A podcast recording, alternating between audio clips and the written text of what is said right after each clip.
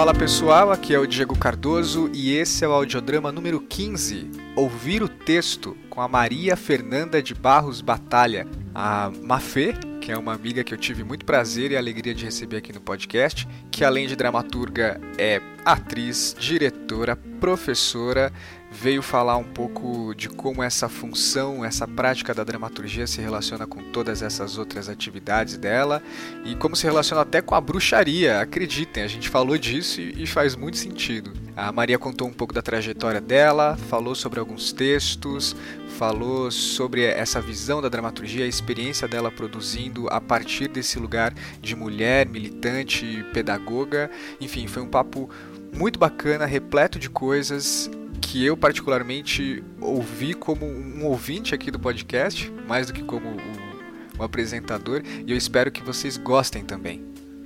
É, bom, o audiodrama chegando aí no, no 15 episódio, eu queria muito agradecer a, a, muitas pessoas novas que chegaram nas últimas semanas. Se você é um desses ou uma dessas, muito obrigado, seja bem-vindo, seja bem-vinda. E eu faço de novo aquele apelo que eu faço sempre: por favor, traga mais gente para o podcast, indique, compartilhe, recomende, deixe um like. É, segue nas redes sociais, no Facebook ou no Instagram, é só procurar por Audiodrama Pod. E também ressaltar que aquele canal para vocês darem feedback, dar um retorno, uma devolutiva sobre o podcast, está sempre aberto também pelas redes sociais, ou se você já me conhece e quer dizer alguma coisa, manda porque faz muita diferença aqui para o podcast. É, e um último recado é que se você está ouvindo esse programa na data de lançamento, Saiba que o núcleo de dramaturgia do SESI começa na próxima terça-feira, dia 29 de outubro, o Portas Abertas, que é aquele período do curso em que os textos que estão sendo produzidos pelos dramaturgos e pelas dramaturgas são lidos numa primeira leitura pública, aberta ao público, com elenco, com direção, uma pegada mais profissional, justamente para o autor e para a autora conhecer o texto, ver ele sendo falado, apresentado para o público e ao final ainda ser debatido, falar um pouco sobre essa experiência antes dele finalizar de fato essa obra que ele está construindo. Então é uma oportunidade bem legal de conhecer esses novos, essas novas dramaturgias, de estar tá em contato com dramaturgia e ainda fortalecer esse rolê com esses autores e essas autoras lá e também porque dois dos autores que compõem essa programação já passaram aqui, que é o Lucas Vitorino, que participou do Audiodrama 2, e o Daniel Veiga, que participou do Audiodrama 7. É também uma chance de conhecer eles é, e ver uma, uma obra nova deles aí, né? Então, o Portas Abertas, ele começa no dia 29 de outubro próxima terça-feira, sempre às terças e quartas, e vai até o dia 13 de novembro, sempre com dois textos sendo lidos por dia, um às 18 e um às 20 horas. Aqui na descrição do episódio tem o link com essa programação, com todos os textos que vão rolar e os seus respectivos autores e autoras. Então é isso, bora lá fortalecer o rolê e debater dramaturgia também ao vivo com a galera que está produzindo aí. Agora sim, dicas e indicações feitas. Fiquem aí com a minha conversa com a Mafê, com a Maria Fernanda. Eu espero que vocês gostem muito, tanto quanto eu gostei. E o audiodrama volta em breve, daqui duas semanas. Até já!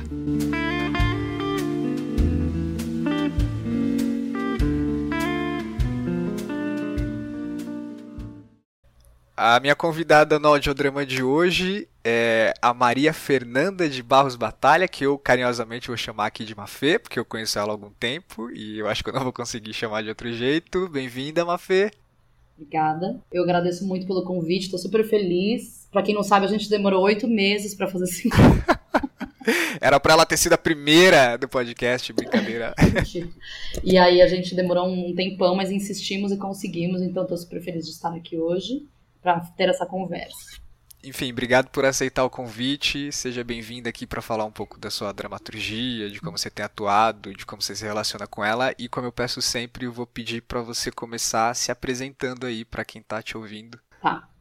Eu, bom, o que, que eu faço, né, gente? Muitas coisas. Eu trabalho com teatro desde que eu tenho 14 anos. Eu tô com 31, agora vou fazer 32 daqui a pouco. Então é Caramba. é meio que uma é, eu tenho mais tempo de teatro na vida do que sem, sem ele, né?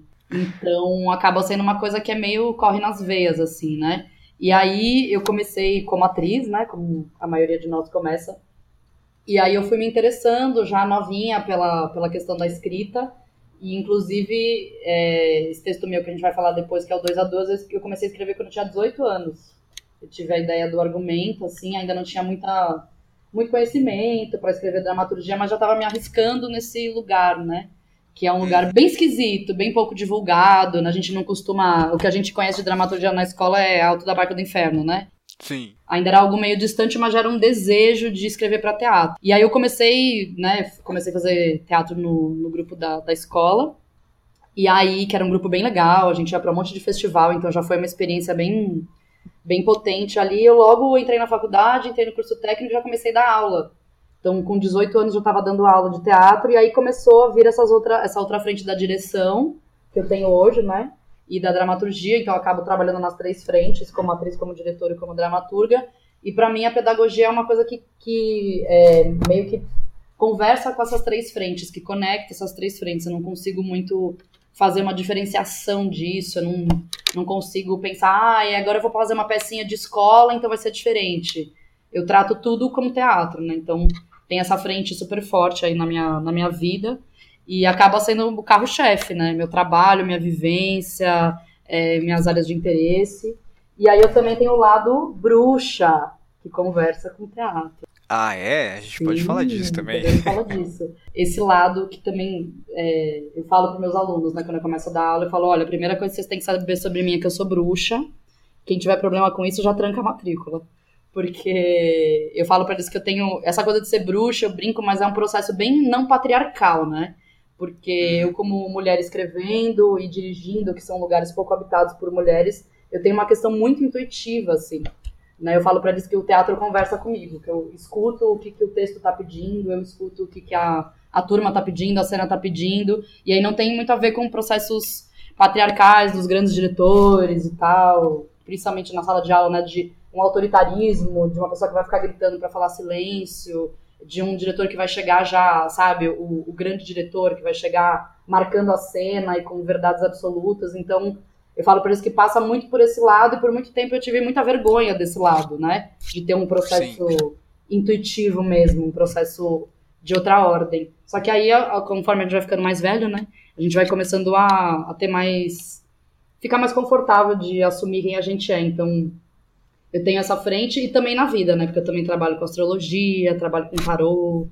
As coisas se conversam. E muitas vezes eu sou descredibilizada no meu trabalho por conta disso, né? Porque como se fosse algo menor, sabe? Ainda Sim, é... já não basta fazer teatro, Porra, ainda faz essas coisas? Ainda faz bruxaria junto, né? Mas, mas é isso, eu tenho encontrado cada vez mais mulheres que, que trabalham com isso. Inclusive, eu li recentemente, é até uma vergonha eu ter lido recentemente o livro A Cor Púrpura, que é da Alice Walker, e no final do livro ela faz uma parte incrível. Quando eu li, eu chorei, porque eu falei, mano, essa mulher tá falando comigo. Ela fala sobre. Não vou lembrar direito agora as palavras, mas como ela foi escutando esse livro para que ele fosse feito. Uhum. É quase como se ela estivesse sendo feita pelo livro e não ela fazendo. Então, quando eu li isso, eu falei, caralho, né? Esse, essa mulher potentíssima, assim, porque esse livro é um bagulho incrível. E falei, nossa, tem mais mulheres aqui, né? Tem mais mulheres que também têm esse processo. Que e, massa. nossa, já, já entrei em milhares de searas, né? Sim, não, tá ótimo. Eu fiquei, com uma, eu fiquei com dúvida se alguém já trancou o curso depois que Vai. você falou isso. Nunca trancou. Não, mentira, um menino trancou. Mas era mais Caramba. por uma questão. Era mais por uma questão é, que a gente acabou trabalhando. Depois eu falo um pouquinho desse processo também. A gente trabalhou o Agreste, né? Uhum. E aí tinha uma questão ali dele de, de homofobia que ele não conseguiu muito lidar. E também tem isso sobre o meu trabalho, né, que eu falo para os alunos. Eu não separo arte de política e eu milito mesmo. Assim, a gente vai falar sobre feminismo, sim. A gente vai falar sobre as questões da atualidade. Eu sempre digo que para mim não faz sentido fazer textos que não digam nada, né? Sim. Respeito, ok, quer fazer, né? Comédia pastelão ou peças que são clássicos, mas que não dizem respeito à nossa realidade. Mas para mim não faz nenhum sentido eu, a gente não entender por que, que a gente está montando essa peça hoje e qual a intersecção dela com o real. Então, na real, eles acabam tendo mais problema com isso do que com a parte da bruxaria. essa sua ida, tipo, pra dramaturgia mesmo? Que dramaturga passou a configurar nessa sua, nessa sua gama de funções? Quando é que foi? Como é que... Porque uma coisa é você estar tá se relacionando, escrevendo, tendo interesse, mas quando que você pegou isso para você e falou, mano, faço dramaturgia? Olha, eu acho que foi, porque o, o 2 a 2 é isso, né? Comecei a escrever novíssima, e aí eu fui ia guardando, escrevendo, guardando, escrevendo, e aí uma. Em 2014, foi isso? Ou 2013? Foi. 2013 ou 2014, não lembro. Teve um, um no, na Oswald lançou um curso que era para textos inacabados de dramaturgia. E aí eu falei, caralho, é esse lugar aí que eu tenho que estar, tá, né? Porque eu tô com esse texto parado aqui e eu não sabe, não tinha ainda nessa época muitas essas frentes de venha se formar dramaturgo, cursos de dramaturgia e tal. E aí nessa, hora eu fui para lá e falei, meu, vou bancar esse texto aqui, né? Vou escrever esse texto. E aí nessa mesma época, eu entrei no curso, comecei a desenvolver o, o texto, dois a duas. E aí esse curso durou dois anos e acabou a, a turma acabou dando certo, a gente acabou alongando mais um ano, né? E eu acabei, no, fui convidada no, no, segundo ano de curso por um grupo para escrever uma peça sobre encomenda. E aí, nessa, nessa época, foi a minha primeira peça profissional, né? Primeira vez que uhum. alguém montou um texto meu. E aí, acho que nessa fase que eu comecei a sacar que a dramaturgia era uma, era uma frente. Que foi qual texto? chama Nós, o texto. É um texto que foi montado por uma, chama Companhia Pimenteria de Teatro, e aí eles, era uma peça dentro de um apartamento, a proposta deles era essa, quando eu cheguei, os personagens já estavam meio configurados, e eles me chamaram para unir esses personagens, eles já tinham um argumento, né? Então eu escrevi a peça em cima desse, desse argumento. Entendi. Você me enviou aqui, eu te pedi alguns textos, você me enviou dois a duas, o sobre as baleias e o Heitor e as baleias. E eu achei legal porque, embora sabendo que você tava, que você tá trampando com dramaturgia, que você faz dramaturgia, eu acho que eu nunca tinha lido nada seu. E eu fiquei curioso para sacar o, o porquê que você escolheu esses como representativos da sua escrita, oh, se você tem outras legal. coisas, por que que, por que esse recorte em cima desses três? Por que que você enviou para cá, para mim? Tá. Bom, o Sobre as Baleias, ele foi o primeiro texto da coletiva Vulva da Vovó, que é um grupo de teatro que eu faço parte, fui uma das fundadoras do, do grupo. E a gente tinha essa, essa vontade de, de fazer algo autoral que unisse essa frente do, do feminismo, da política, do nosso posicionamento, mas com poética, né? A gente veio, são artistas que vieram já de uma frente super militante no, no movimento estudantil das universidades e tudo mais, e muito muito porrada, e a gente estava afim de fazer alguma coisa que sim falasse algo, mas que a gente fizesse isso com poesia, né? que a gente não, que a gente panfletasse de uma outra forma, inclusive para atingir outras pessoas, né? Não só fazer um agente próprio, sabe? Tipo, ah, vamos fazer teatro para a galera de esquerda e a gente ficar alimentado com isso. E aí o sobre as baleias ele, ele surge disso, então é um texto para mim muito que eu tenho muito carinho por ele. É, foi um texto muito desafiador por conta de a gente conversar muito sobre esse lugar de fala, né? Porque o texto é sobre as mães de maio. E aí, como, como falar sobre elas, né? Foi uma, a gente discutiu muito sobre isso. A, a Vulva é um grupo que é formado. São 15 minas e um cara, né? Então ele é majoritariamente feminino. Daí a gente tem as mulheres negras, é, no grupo também que, que fazem essa, essa frente, que fizeram muito esse diálogo também comigo, né? Durante o processo de escrita, porque a gente, claro que a gente está junto na luta, a gente pensa sobre racismo, a gente pensa é, sobre lesbofobia, transfobia, homofobia e tudo mais, machismo, né? Mas é sempre importante a gente ter essa troca com as pessoas que estão envolvidas de fato, né? Que sentem na pele. Sim. E daí a gente conversou com a, com a Débora e com a Maria de Fátima, que são duas mães de maio, e elas estavam no começo, elas ficam muito arredias porque muita gente já capitalizou em cima da luta delas, né? Inclusive a Débora contou pra gente que teve até mestrado na França sobre elas, e ela falou: Eu fiquei sabendo por terceiros, o cara nunca conversou comigo. E a Débora é quem leva o movimento Mês de Maio, né? Então elas Sim. foram é, usadas como objeto de estudo por, muito, por muitas pessoas, inclusive pessoas de esquerda, né? E aí a gente tinha essa preocupação de não transformá-las num objeto, mas a peça ser, na verdade, é uma bandeira também da luta delas, a gente divulgar a luta delas. Então foi um puta desafio de transformar isso em metáfora. Por isso que, bom, como você viu, eu tenho dois títulos com baleias, né? Eu tenho uma questão com as baleias. Uhum. É, pequena, assim, eu sempre. Quando eu descobri que existia baleia no mundo, eu comecei a chorar e falei, gente, que incrível. Acho que eu tinha uns 5 ou 6 anos de idade. Caramba! Eu falei, meu Deus, esses seres. E aí é muito legal porque tem essa coisa mitológica das baleias serem o mamífero mais antigo do mundo e é como se elas guardassem as memórias do planeta, né? Então, é. para mim, as baleias representam essas mães, porque o que elas querem é que a memória dos filhos dela não, não pare de existir, para que a gente saiba, esses meninos existiram e a PM matou eles né? Porque o, a vontade do Estado é de apagar a existência desses meninos. É, porque para quem tá ouvindo, sobre as baleias conta ali, acompanha a história de uma mãe que é empregada doméstica perde o filho para a violência do Estado, só que você constrói isso a parte com outras cenas, com outros núcleos que vão contando a história e, e tem uma dramaturgia que traz muitas indicações de, de, da encenação, de como as coisas se transformam e com uma linguagem muito acessível também, né? Que é isso que você falou de levar essa metáfora de uma maneira para as outras pessoas, gente que não é necessariamente Sim. de esquerda e que está militando, fica muito claro na dramaturgia. Enfim, pode Sim. continuar. Não sei se eu falei alguma besteira, se quiser não, contar mais alguma coisa do texto. É isso mesmo. E aí o texto trabalha com esses. É, essa. É como se, mas é como se fosse a gente transformando numa jornada, né? E não é uma jornada realista, porque a, a peça acontece, começa com uma, uma, bióloga marinha explicando sobre as baleias, que as baleias estão armando uma revolução no fundo do oceano. E que agora os homens vão ter que se segurar porque vai vir o tsunami, né? Então a gente usou essas metáforas das mães serem as baleias, das mulheres, né, serem a, essa água, que é muito a partir da fala da Audrey Lorde, que eu sempre falo para meus alunos, que é não se destrói a casa do mestre com as, com as armas do mestre, né? Então, é que Sim. movimento é esse que a gente está fazendo que não vai é, matar eles com as armas dele? Inclusive, as mães de maio, não sei quem já teve aí que está ouvindo, é a oportunidade de estar tá em alguma manifestação ou passeata junto com elas, porque é um bagulho assim que você treme na base, porque elas vão na cara do policial ali falar, né? Porque elas falam muito sobre isso, tipo, a vida para elas. A Débora fala: tiraram uma coisa mais preciosa da minha vida, não tenho mais medo de nada. Não tenho medo de chegar na cara do policial e falar. Né? Elas fizeram uma vez uma, uma manifestação que elas vinham com. Tinha uma coisa das rosas na cara dos policiais, então. E é, é lindo porque a Débora fala isso: a gente é por nós, né? É nós por nós, porque o Estado não reconhece a nossa luta e nenhum partido reconhece. Uhum. Porque ninguém quer se envolver nessa luta, né? Então, elas são mulheres fodas mesmo.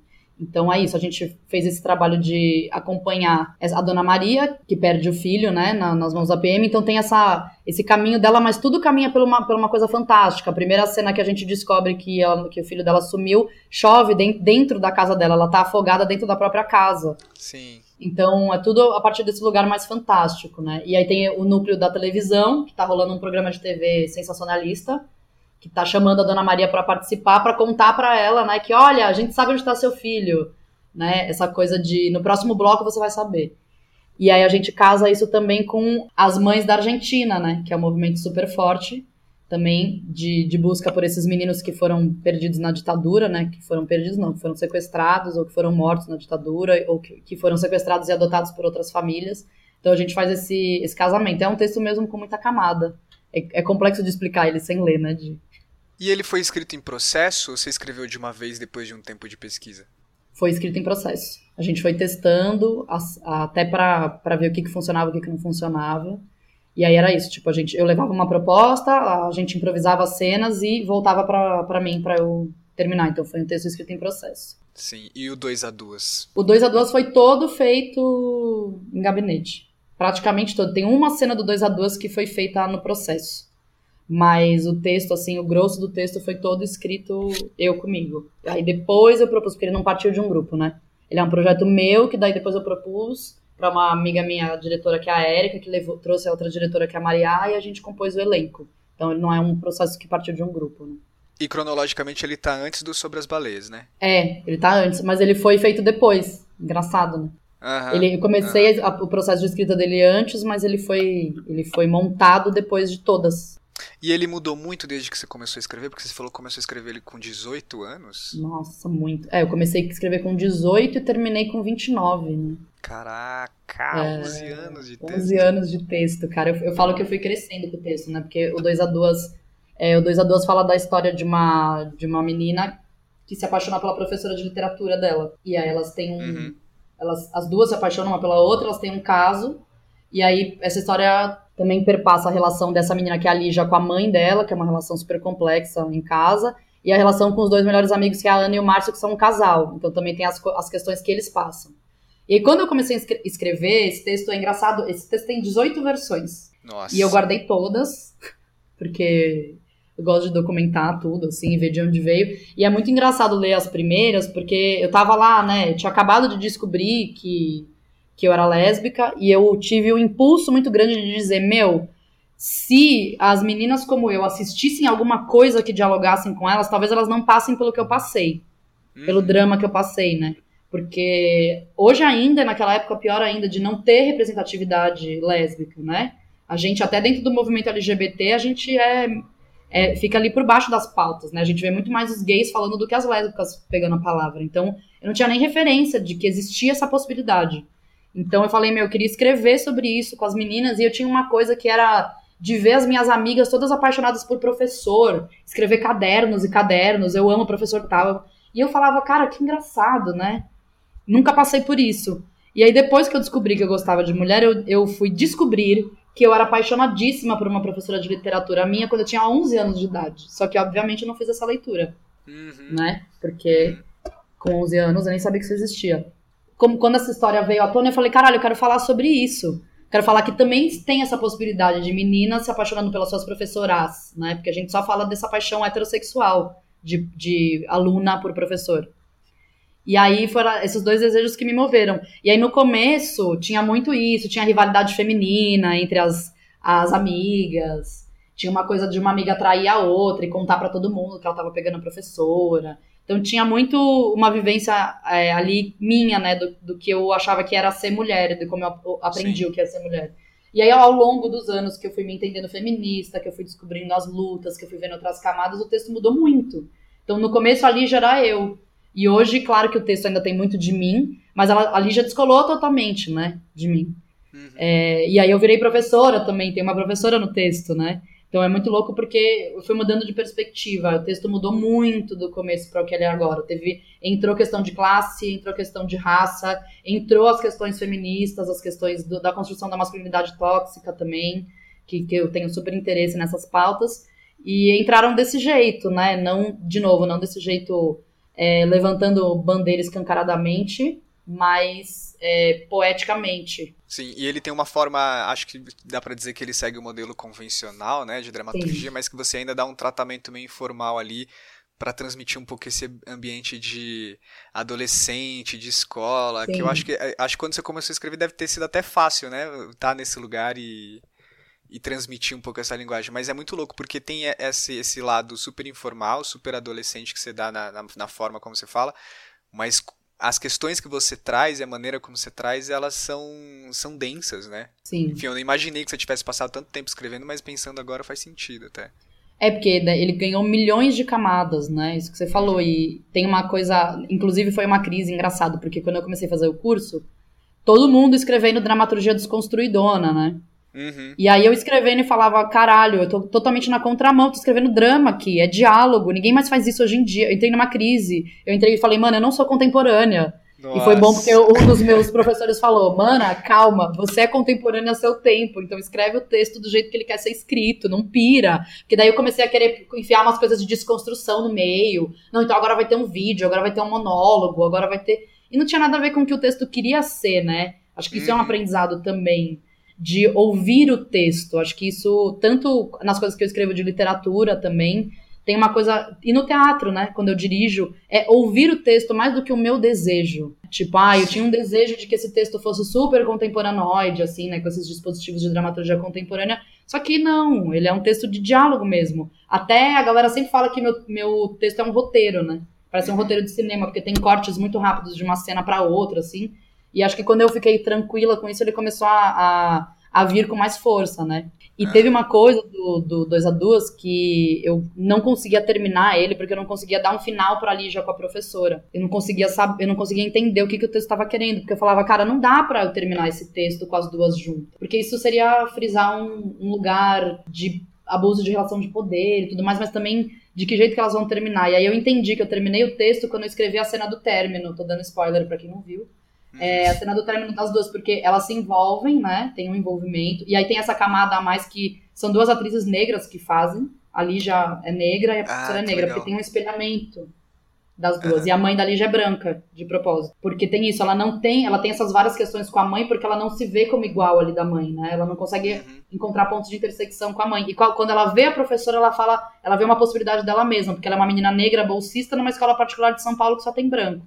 Uhum. E aí tem uma professora, uma mulher negra que ela admira, então esse apaixonamento também vem por ali, por olhar uma possibilidade de si. E o oposto também, porque a professora que é a Cecília, Durante o texto ela conta, né? Ela, no texto ela é uma mulher casada com um homem tem uma filha. E só que ela conta pra Lígia, quando elas começam a ficar mais próximas, que ela é, já namorou com uma menina na época da escola, só que teve um fim super drástico essa relação. Então ela nunca mais se envolveu com mulher depois disso. E aí, quando ela vê a Lígia também, a, a, professora, ela vê uma possibilidade dela ali na frente dela. Então, ela também se apaixona pelo que ela poderia ter sido. Então Sim. eu falei, isso tem que ficar claro. E essa coisa da relação de poder, porque foi uma época que começou a estourar muito no teatro, as meninas começaram a denunciar os caras, né? As uhum. meninas começaram a denunciar muito os professores abusivos, os diretores abusivos e tudo mais, é, contando histórias, né, de, de relacionamentos ali, que tinham relação de poder envolvida e diferença de idade envolvida. E aí eu falei, cara, tem que sair da boca dessa mulher, da Cecília, tem que sair da boca dela dizendo que não, que ela gosta muito da Lígia, que ela ama a Lígia, mas que esse relacionamento não é possível, porque ela vai deixar a menina à sombra o tempo inteiro, ela não vai terminar com o marido dela e viver uma aventura com uma garota de 17 anos, né? Sim. Então ela o, terminou para mim quando eu escrevi esse texto que basicamente a Cecília termina com ela de uma forma super amorosa, mas dizendo: eu não vou é, deixar você ser minha amante, eu não vou deixar você à sombra, eu não vou fazer o que 90% dos homens fazem com meninas incríveis como você, né? E aí, quando eu escrevi isso, eu falei, ah, agora eu cheguei no final. Agora o texto acabou. E tem outra questão super importante para mim no texto, que é todas as mulheres se reconciliam no final. Inclusive, os adolescentes que assistem a peça, eles esperam muito que a Ana e a Lígia terminem brigadas no fim, né? Que são as melhores amigas. Que todo mundo acha, nossa, a Ana vai ficar sabendo da relação das duas, vai contar para alguém. Ou a Ana vai ficar sabendo que o Márcio, que é o namorado da Ana, tentou agarrar a Lígia e vai culpabilizar a Lígia. Isso não acontece. Então, ela faz as, as pazes com a mãe, ela faz as pazes com a amiga, e ela tem um final sensato ali com a professora. Então, acho que é uma. Isso eu conquistei por conta desses muitos anos de vivência com texto, né? Sim. E o público tem sido. acabou sendo uma, uma montagem meio inf, inf, é, juvenil, né? É, e é um lugar bizarríssimo, assim, gente, porque ninguém faz teatro para jovem, né? Uhum. Difícil ter. E é, um, é, muito difícil da gente vender a peça. Até a gente ganhou o prêmio, o APCA de melhor espetáculo jovem e o Coca-Cola, esse Coca-Cola, né, que agora é prêmio São Paulo, que inclusive a Coca-Cola retirou o patrocínio. Eles estão sem patrocínio, desesperados para tentar fazer o prêmio ano que vem. Tecnicamente, essa foi a última edição do prêmio, um prêmio de 25 Nossa. anos de vida. Foda, né? Porque é o único prêmio que a gente tem que incentiva teatro infanto-juvenil. E aí o infantil ainda é uma seara, é difícil, mas ainda é uma seara que, tipo, a galera compra, a galera vê, a gente leva crianças ao teatro, né? Só que aí quando a gente entra na adolescência, tem um gap que não tem mais teatro pra gente. Vai ter depois teatro é, adulto. Existe, existe um horário pra peça infantil, né? Praticamente. Isso, exatamente. E aí a peça jovem, eles ficam meio incertos, tipo, mas que hora a gente vai por quatro da tarde? Não, cara, o jovem vai pra balada, bota às nove da noite sim que ele vem. Uhum. Né? Tanto que na nossa primeira temporada na Oswald era horário de, do adulto da Oswald, era 8 da noite na sexta e sábado às 6, porque eles fecham cedo, né? E aí é, é para eles, né? A, a, faixa que eu descrevo dessa peça é entre 14 e 25 anos, porque a gente ainda tá. Agora a gente tá com essa adolescência tardia. Então ainda tá conversando com a galera depois dos 20 esse texto. E claro que conversa com os adultos também, porque a galera assiste e, e lembra e fala: Meu, não teve uma peça para mim, né, nessa, nessa época. Então é uma seara bem espinhosa essa do teatro jovem que eu fui descobrindo enquanto a gente foi montando a peça. E agora, com essas questões dos prêmios e tudo mais, eu comecei a conhecer mais gente que faz teatro jovem, dialogar mais, e a gente até tá fazendo essa frente de conversa para poder trazer o teatro jovem para um lugar de maior protagonismo. Porque é justamente nesse lugar que a gente perde a formação de público também. Sim, que bacana. Depois a gente Nossa. ficar reclamando, ah, só ator vem ver ator no teatro. Claro, mano. Sim. Claro, a gente não viu teatro quando era jovem, né? Você lembra? Eu lembro que eu assisti uma peça que era de teatro jovem. Eu assisti a peça cinco vezes, pra você ter uma noção.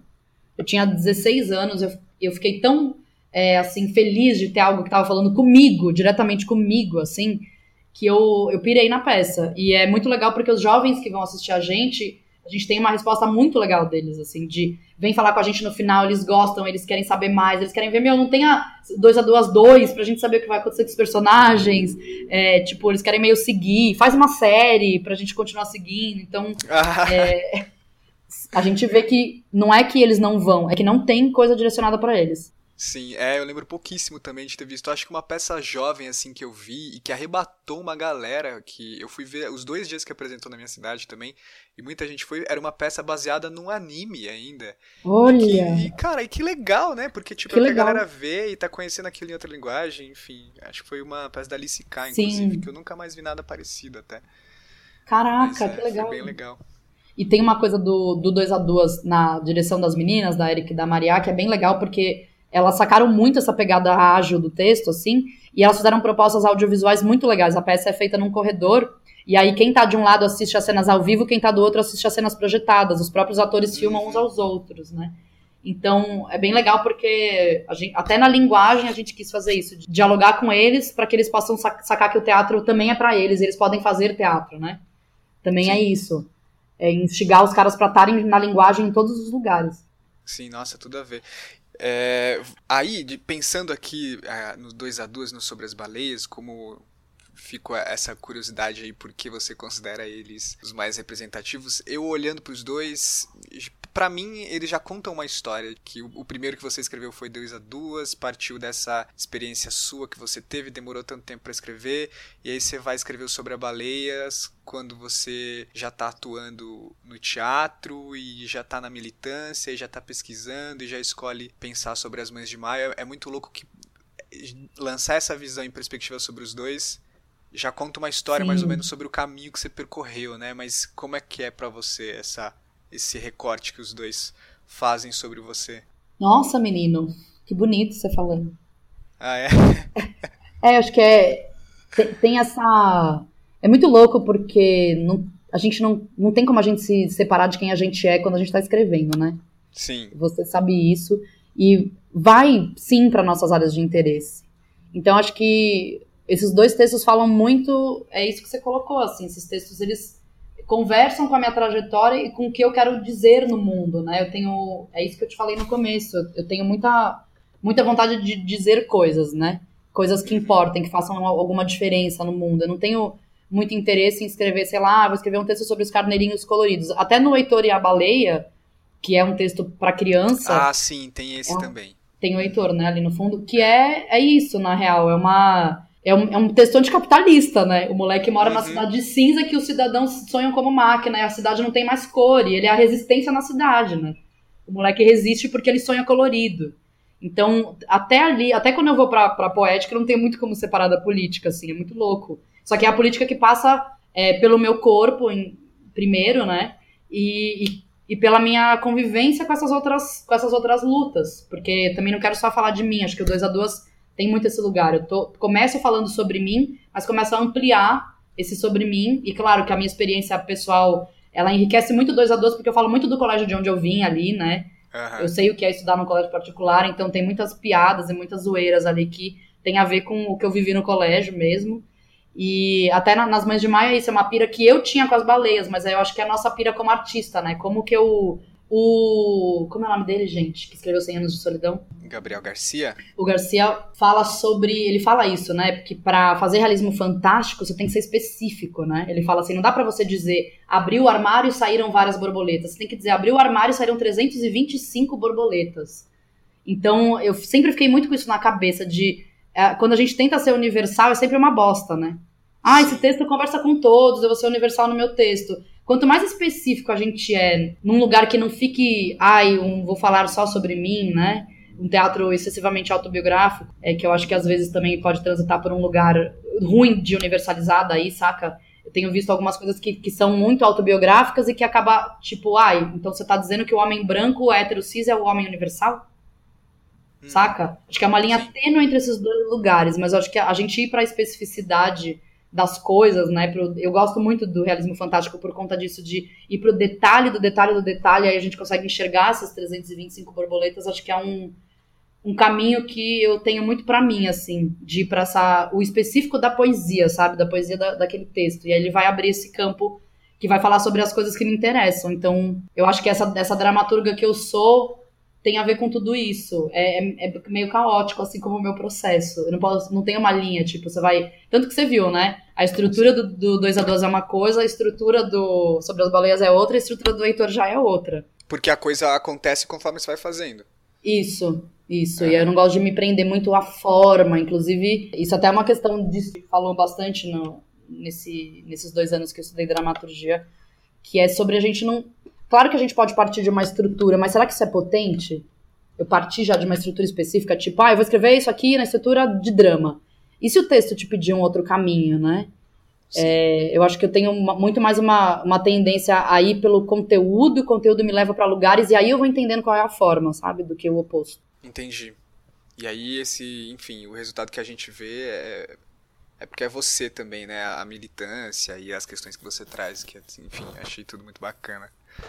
Massa, bom saber de você, que é um grande dramaturgo premiado, Eu, né? entendeu? Uma coisa que eu queria te perguntar é, você falou da, da dramaturgia como pedagogia, acho que o Sim. que você falou agora tem um pouco a ver com isso, mas como, como que é? Porque você dá aula também, como que a dramaturgia está presente ali como ferramenta pedagógica, o que você quis dizer com isso? E também como Nossa. bruxaria, fiquei curiosíssimo para entender como, como tá a bruxaria, como é dramaturgia e bruxaria dramaturgia e bruxaria. Eu acho que a bruxaria tem muito a, a ver com esses. Eu tenho insights, né? Quando eu entro no universo de um texto ou quando eu tô dirigindo uma peça, é como se, de alguma forma, a vida começasse a conversar comigo a partir desse trabalho. Uhum. Por isso que eu falo para eles que para mim não tem muito essa. Eu não consigo dar aulinha, entendeu? Ah, vamos montar aqui um, um bonitinha mais ordinária que a Nelson Rodrigues todo mundo monta. Saca? Eu, eu, eu entro, é, é, meio involuntário. Até às vezes eu me acho meio idiota, porque, tipo, eu não ganho hora extra para adaptar a dramaturgia. Semestre passado eu reescrevi a Uma Boa de Setsua, que são 98 páginas Nossa, de texto, né? Que coisa. Eu reescrevi a Uma Boa, cortei várias partes, né? Ficou com 40 páginas para dialogar com o nosso tempo. E porque é uma coisa que eu, é, é, quase assim mais forte do que eu, e eu não tô recebendo para fazer isso, né? Uhum. Então acho que a bruxaria entra nesse sentido em que a cidade começa a falar comigo, de repente eu vejo um muro e falo, caralho, a imagem desse muro é exatamente a imagem que eu quero pro figurino. Aí de repente eu sonho com uma parte da peça, várias vezes eu acordo pra ele e falo, gente, eu sonhei com a cena. Vamos testar, vai ser assim. Pega ali, sabe? Uhum. Eu tenho muitos, muitos insights e intuições que partem de outros lugares que não são lugares formalistas.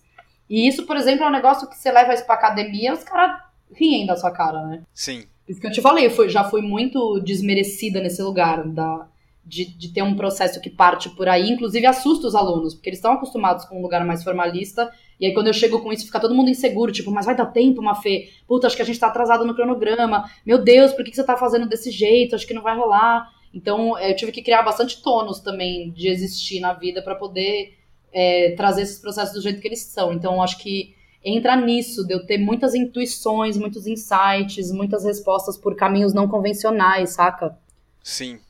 Acaba é sendo parte do procedimento também de. Sim. Você tem um procedimento de escrita é, fixo ou, ou, também essa coisa caótica, como você disse, e aí a bruxaria entra também nessa. Meu, que... Entra aí, caos total, caos total. Não assim. deixando a coisa cair, né, no final. Sim, gente, é ca super caótico. Todo, tanto meus processos de direção quanto de escrita, eles têm essa, essa característica do caos mesmo, porque no começo vem um jogo de ideia e vai tudo se embananando. Acho que na, na direção tem uma coisa que é isso, né, que eu vou...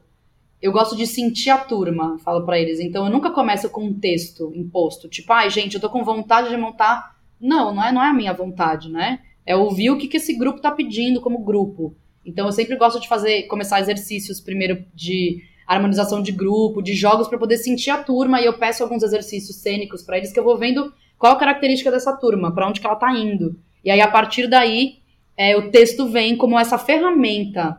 Acho que é aí que o texto entra como ferramenta, saca? Uhum. Tipo, o texto vem para trabalhar algo que essa turma está pedindo para que seja trabalhado. E aí eu, o processo, todos os textos que eu trabalhei até hoje com, com nas escolas, é, ou eu escrevi integralmente, ou eu faço essas loucuras de pegar e adaptar, né?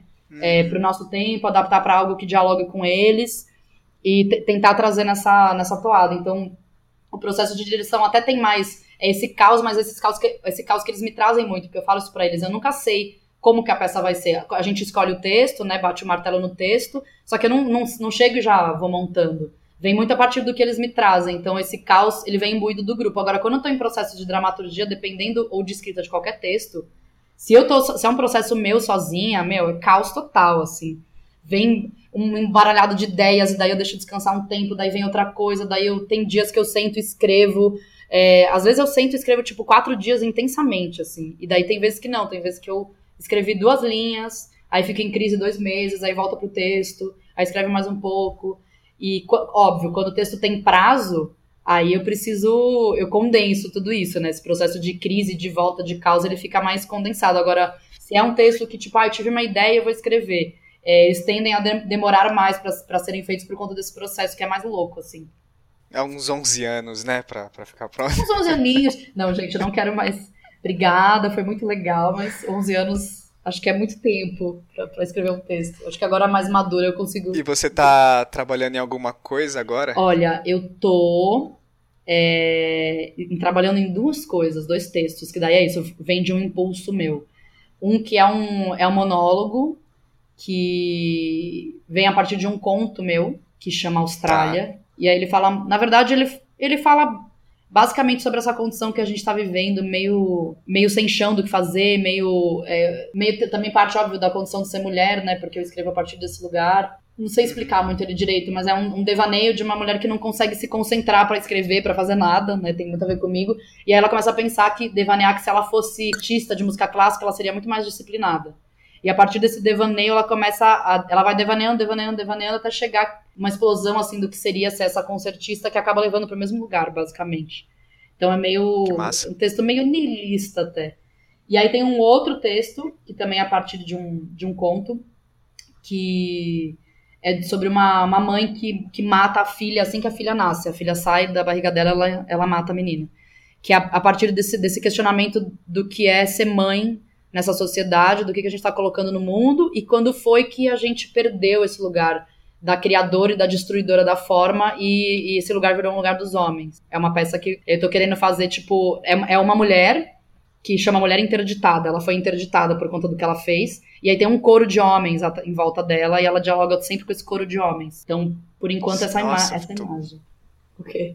Tô curioso, fiquei curioso para conhecer eu, agora. Eu também tô curiosa de onde ele vai ver. Posso te mandar depois o, o comecinho da, da Mulher Interditada, que já, já tem um começo. Não só é uma ideia muito legal, mas acho que pensando aí na, na nesse histórico de dramaturgia, pelo menos que você me mandou, é, é uma, é, sei lá, um encaminhamento das coisas que muito interessante, né? Tipo, enfim, não li ainda, né? Mas você contando é é legal de ver, tipo, do que, que você falou lá atrás, do que, que você falou depois, do que, que você tá querendo falar agora e depois. Sim. E até o, os outros textos que teve, esse nós, né, que eu falei, vou falar rapidinho, ele, ele é sobre um, um trisal. São dois homens e uma menina que moram numa casa. E aí é o que, que o que, que implica essa relação que tem que envolve três pessoas, né? Então, tipo, já é também uma, um texto que fala formas não convencionais, que é algo que eu gosto muito de pensar. E o, o texto eu escrevi para as meninas do Circo de Soleides, que é um grupo de palhaças ah. feministas, ah. né? E aí, o quê? Conhece Achei ela? curioso, engraçado. Por, não, por um momento eu achei que você ia falar Circo de Soleil, mas aí se fosse Soleides eu não conhecia. Circo de Soleil. agora para conhecer também. Esse nome é maravilhoso. Foi a, Lilian Teles, que é uma das meninas que era do grupo que deu. É, é maravilhoso esse nome. Circo de Soleides. Né? E aí elas me é, chamaram para é escrever é uma. Elas queriam. Porque dentro da palhaçaria também tem um lance muito machista, né? A gente sempre fala do palhaço como se, fosse, como se ele fosse homem. E aí, quais são as questões dessa palhaça mulher? Então, na verdade, é uma, uma peça também que fala disso, e aí são mulheres que estão confinadas numa casa porque elas acham que só existe o, o dentro. Elas são proibidas de ir pro fora. E um dia uma delas some, e elas têm que ir pro fora para achar essa outra. Então, é esse lugar da saída das mulheres do espaço privado para o espaço público e o que, que, que, isso significa. Então, tudo meio que acaba transitando por, essas, por esses temas, né? Sim. E esse argumento foi um argumento trazido por elas ou, ou ideia sua? Esse argumento foi ideia minha. Elas trouxeram essa, esse desejo de falar, né? Sobre isso, o que, que a gente quer. Daí a gente começou a levantar. O que, que vocês querem falar, o que, que interessa a cada uma, tal, tal, tal, e eu cheguei no, no argumento. Aí depois, claro, Caramba, como é palhaço. Fala, fala. E isso acho que é o que você ia falar, porque e aí, é palhaço, como que você escreve um texto pra Sim, meu, que, que requer, um, que curioso. Foi um puta desafio escrever pra, pra palhaço, assim. E é, tem bem poucos dramaturgos que escrevem pra palhaço, e, e elas só conheciam dramaturgos homens, então foi um aprendizado das duas partes e foi muito de trazer. É meio. É tipo quase como se você escreve. Porque assim, as palhaças, cada uma tem um jeito muito próprio de falar, né? De fazer as ações. Então eu tive que conhecer minimamente as palhaças, a personalidade de cada uma, e eu propunha, tipo, fazer disparadores de dramaturgia para ver como as palhaças respondiam a eles em cena. Porque era, era difícil escrever é, o texto certo, tipo diálogo, sabe? Foi, foi muito uma dramaturgia de ações também, essa dramaturgia, porque os diálogos é palhaço, né? Parte muito do que, de como elas vão jogar com essa ação. Então a gente foi construindo bastante junto esse texto. No final eu até falo para elas que eu fiz mais um dramaturgismo, né? Porque eu organizei as ideias todas que elas tinham, criei o argumento e dei para as palhaças jogarem. Então é um texto muito vivo. Cada vez que elas fazem, ele, ele alguma coisa muda, sabe?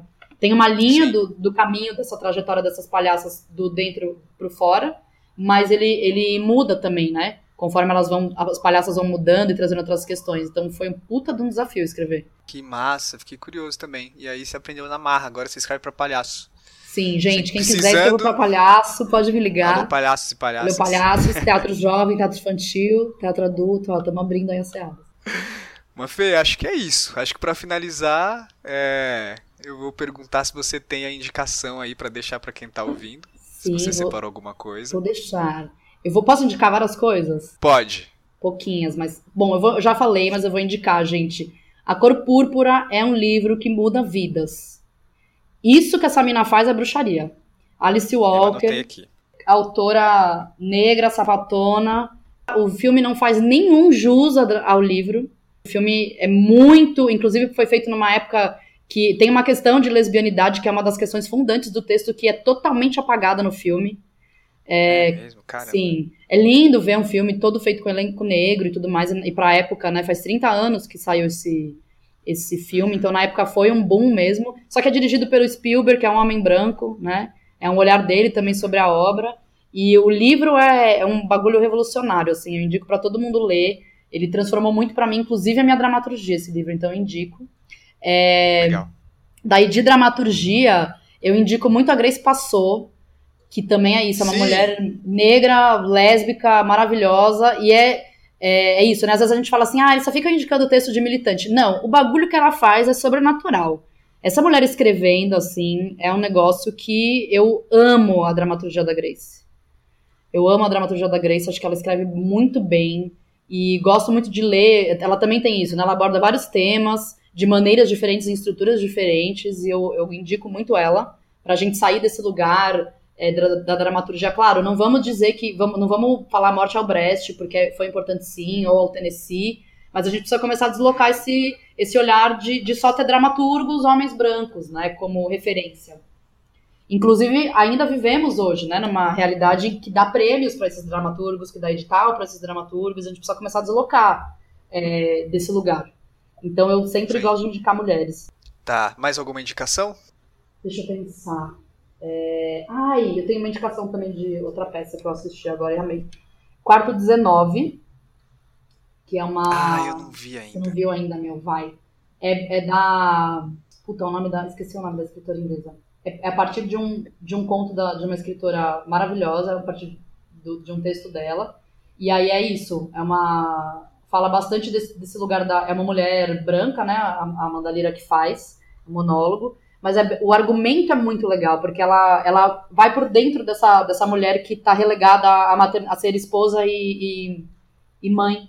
E aí ela é muito incrível o argumento, porque ela, a questão do quarto 19 é ela surta dado momento da vida, porque ela passa tipo 20 anos sendo a esposa e a mãe e ela esquece quem ela é.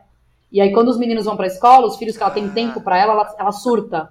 E aí é muito incrível ver a perspectiva dessa mulher é, dentro desse surto, e ela destrincha muito bem isso na escrita dela, assim, é muito legal, você fala, caralho, como, como que ela conseguiu descrever isso com tanta precisão? Tá lá no Teatro da, da Livraria Cultura, e vale muito a pena, assim, dos que eu vi agora nos últimos tempos. Acho que é isso. Gente, vou aproveitar aqui o ensejo, que a gente falou bastante de dramaturgia, dentro da pedagogia, e eu tô agora esse semestre dirigindo uma turminha que vai se formar na na Escola de Atores Newton Travessos. E aí eu peguei uma ideia e fiz uma, uma adaptação do texto, né? E incluí coisas e tal, incluí o começo do mito que não tem né, no original, de onde vem o Jazão, como que eles se conhecem e tudo mais. E tá bem legal e acho que exemplifica bastante essa, tudo que a gente falou hoje, assim. É, e aí a, a, dramaturgia meio a serviço do grupo, mas também sem perder a, a poética original dela. Então, quem tiver interesse, é lá no Teatro Irene, Ravache, é, na Rua Capote Valente 667. A gente vai ficar, vai fazer quatro apresentações de 12 a 15 de dezembro, sendo que quinta, sexta e sábado é às 9, domingo é às 7. A entrada é um quilo de alimento. É isso, gente. Cher, se as pessoas quiserem te encontrar, conhecer seus textos, te eh, seguir nas redes sociais. Olha, me encontrem no, no Facebook. Eu estou usando meu nome inteiro agora, gente, que é uma questão de também reverenciar a presença da minha mãe na minha vida. Tá certo. É, colocar o nome dela né, junto. Uhum. É Maria Fernanda de Barros Batalha no Facebook.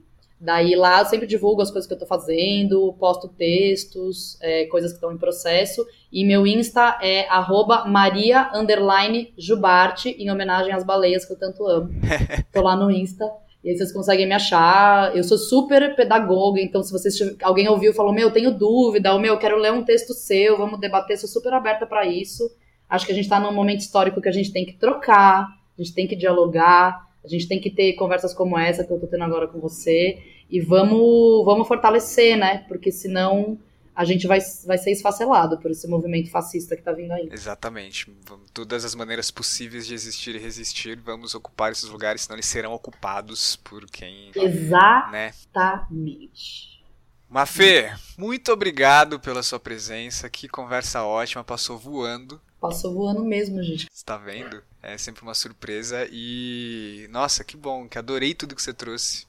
Que foi, eu tava aqui como ouvinte do podcast, na verdade. ah, eu adorei também disse. Achei, fiquei muito feliz quando você me chamou, porque é, é super importante esse lugar do, do, reconhecimento também, né? Tipo, nossa, tem as pessoas estão me reconhecendo mesmo como, como dramaturga, tá abrindo esse espaço. Acho legal para as meninas que estão ouvindo também, né? Que tem medo de escrever ainda, medo de colocar suas ideias no mundo. É, é foda ainda, gente, não vou mentir, não, não tá ainda um, um mar de rosas, mas bora juntas, assim, vamos, vamos fortalecer. E fortalecer esse movimento nosso de dramaturgos que não brancos, não homens, não héteros, não cis. Sim, sim. E, enfim, espero que você inspire muita gente aí com, com a sua participação aqui. Obrigado mais uma vez por somar aqui com a história do podcast também. Agradeço muito, vida longa esse podcast. Viva! E é isso, o Audiodrama volta daqui duas semanas e a gente se despede dando tchau pro pessoal. Mafê, tchau, tchau, gente, e até a próxima. Beijo, tchau, galera! Aí...